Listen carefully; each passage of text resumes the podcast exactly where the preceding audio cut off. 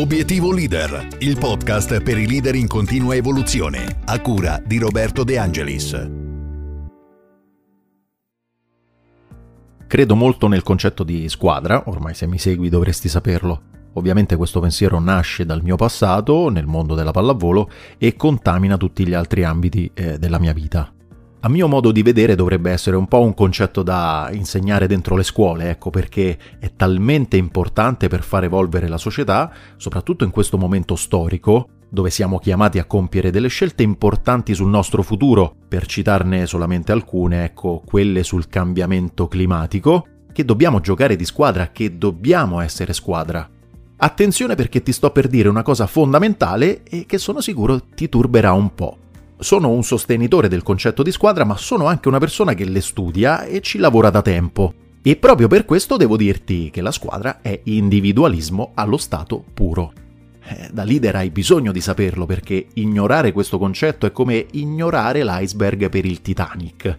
E allora in questa pillola voglio darti una chiara visione di quello che ti ho detto, aiutandomi anche con la piramide di Maslow. Se non conosci questa teoria, non ti preoccupare perché te ne parlerò nel corso di questa pillola. Prima di farlo ti do il benvenuto oppure il benvenuta su Obiettivo Leader, il podcast dedicato ai temi della leadership con un approccio pratico, senza troppi giri di parole, insomma. Io sono Roberto De Angelis e se non mi conosci, non ti faccio perdere tempo, ti metto il link della mia bio in descrizione. Se ti piacciono questi argomenti, beh allora vai, clicca sul tasto segui e poi sulla campanella in modo da non perdere nemmeno un episodio di quelli che pubblicherò in futuro. Se non ti bastano questi argomenti, allora iscriviti alla newsletter mensile gratuita, eh, dove sono sicuro che troverai tanti altri spunti molto utili per costruire una leadership forte ed affermata. Allora, mm, come ti dicevo, la squadra si fonda su un concetto di individualismo. Adesso fermati un attimo e pensa a quello che ricevi quotidianamente dallo stare all'interno di un team. La butto lì, Gratificazioni per le numerose sfide che affrontate e vincete? Oppure compenso economico che ti fa sentire sicuro oppure sicura in prospettiva futura? O ancora magari autorealizzazione perché ti piace quello che fai e come lo fai? Il punto non sono le domande che ti sto facendo e che potrebbero andare avanti senza limiti.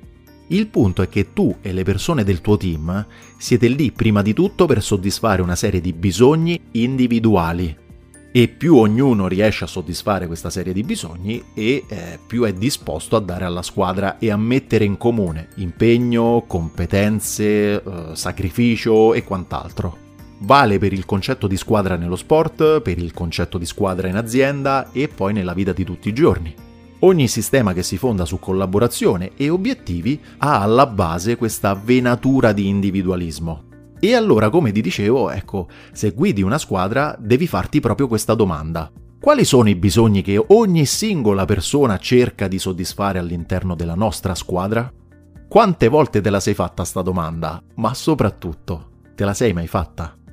Adesso arriva Maslow, te lo prometto, ma prima ti porto la mia esperienza quando, giovane, diciamo così, approcciavo con le prime squadre che allenavo. Questo concetto, sia quello di capire i bisogni delle persone, non faceva proprio parte del mio bagaglio mentale. Il risultato è che le persone si sentivano incomprese e insoddisfatte. E persone che si sentono così, secondo te, come possono performare? E allora è molto importante, sottolineo molto importante, comprendere quali sono i bisogni che spingono l'atleta, il collaboratore, il collega a mettere in comune, a dare, a performare dentro una squadra. Siamo esseri umani e quindi ci piace categorizzare, ci piace mettere le etichette sulle cose. E cosa c'è di meglio della piramide di Maslow per catalogare i bisogni? Presumo tu l'abbia già sentita nominare perché lo psicologo Abraham Maslow la teorizzò nel 1958. Quindi ha qualche anno, eh, ma ti assicuro che se li porta molto bene. Ogni uomo può raggiungere l'autorealizzazione, il vertice alto della piramide, quello stato di soddisfazione mentale, quello stato di soddisfazione fisica anche, a patto che tutti gli altri bisogni siano soddisfatti. Infatti, se l'autorealizzazione è il vertice, all'opposto, quindi alla base della piramide, troviamo il punto di partenza, i bisogni fisiologici, respirare, mangiare e tutti quei bisogni legati proprio alla fisiologia umana. Se riusciamo a mettere il cibo in tavola, allora passiamo alla fascia dei bisogni legati alla sicurezza, in tutte le sue sfaccettature. Quindi, alla base ci sono i bisogni fisiologici, dopo troviamo appunto i bisogni di sicurezza. Se soddisfiamo anche questi, passiamo alla fascia dei bisogni legati all'appartenenza e poi a quelli di stima. Al di là di questa categorizzazione che Maslow ci ha proposto, anzi eh, se vuoi approfondire questo modello ti suggerisco la lettura di motivazione e personalità di Maslow appunto, ti metto il link eh, di questa risorsa all'interno della descrizione. Dicevo, al di là di questo modello è importante capire una cosa. Ogni persona ha le sue priorità di bisogni e comprenderli significa creare un clima il più possibile performante, eh, soddisfacente e vale sia per il singolo questo discorso, ma anche per la squadra. Ora sono sicuro che ti starai chiedendo, vabbè, ma non posso mica sprecare tempo a catalogare tutti i bisogni dei miei collaboratori. Te la metto così allora. E se invece di sprecare tempo fosse un investimento sulle relazioni, sul clima di squadra e sulle performance? Del resto, se ascolti questo podcast, punti ad essere un leader non di fascia media, ma diciamo di serie A. E allora c'è bisogno che tu investa tempo per comprenderli. Ti assicuro che facendo così si hanno in mano le chiavi di lettura per far girare bene il team. Adesso la domanda è come è possibile comprenderli? Me lo stai chiedendo, vero? La risposta potrebbe essere avendo tatto. E cosa significa avere tatto? Eh, beh, eh, prima di tutto percependo i segnali che mandano le persone. Ti faccio l'esempio così ci capiamo. Se una persona non è euforica quando riceve un aumento o un premio, probabilmente la sfera economica non gli interessa. Forse potrebbe non sentire soddisfatti, ipotizzo, i bisogni legati alla stima. Quindi non riesce a coltivare le relazioni perché il lavoro è diventato quasi un'ossessione, si porta il da fare a casa e rincorre sempre le cose da fare, tralasciando appunto le relazioni.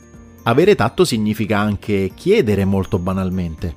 Se percepiamo il quiet quitting di una persona, ecco diciamo così, eh, facciamogli un po' di domande per sondare quantomeno quali bisogno inespresso e insoddisfatto c'è alla base. Insomma, vista l'importanza di questo aspetto, sonda e capisci quali sono i bisogni dei tuoi collaboratori. Aiutati con la piramide per collocarli all'interno di una cornice e comprendere in che fase è quella persona e poi eh, qui decidi te eh, cosa fare. Ti sfido a farlo e come sempre se ti va scrivimi le tue riflessioni su LinkedIn oppure all'indirizzo di posta elettronica che trovi in descrizione. O ancora rispondi semplicemente alla domanda allegata a questo episodio. Prima di chiudere mi raccomando, se ti piacciono questi contenuti, votali con 5 stelle e condividi il podcast con i tuoi colleghi che possono apprezzarli e ritenerli utili. Più siamo e più costruiremo un movimento di leader autentici e aperti al cambiamento. Con questo è tutto, ti ringrazio e come sempre buona leadership.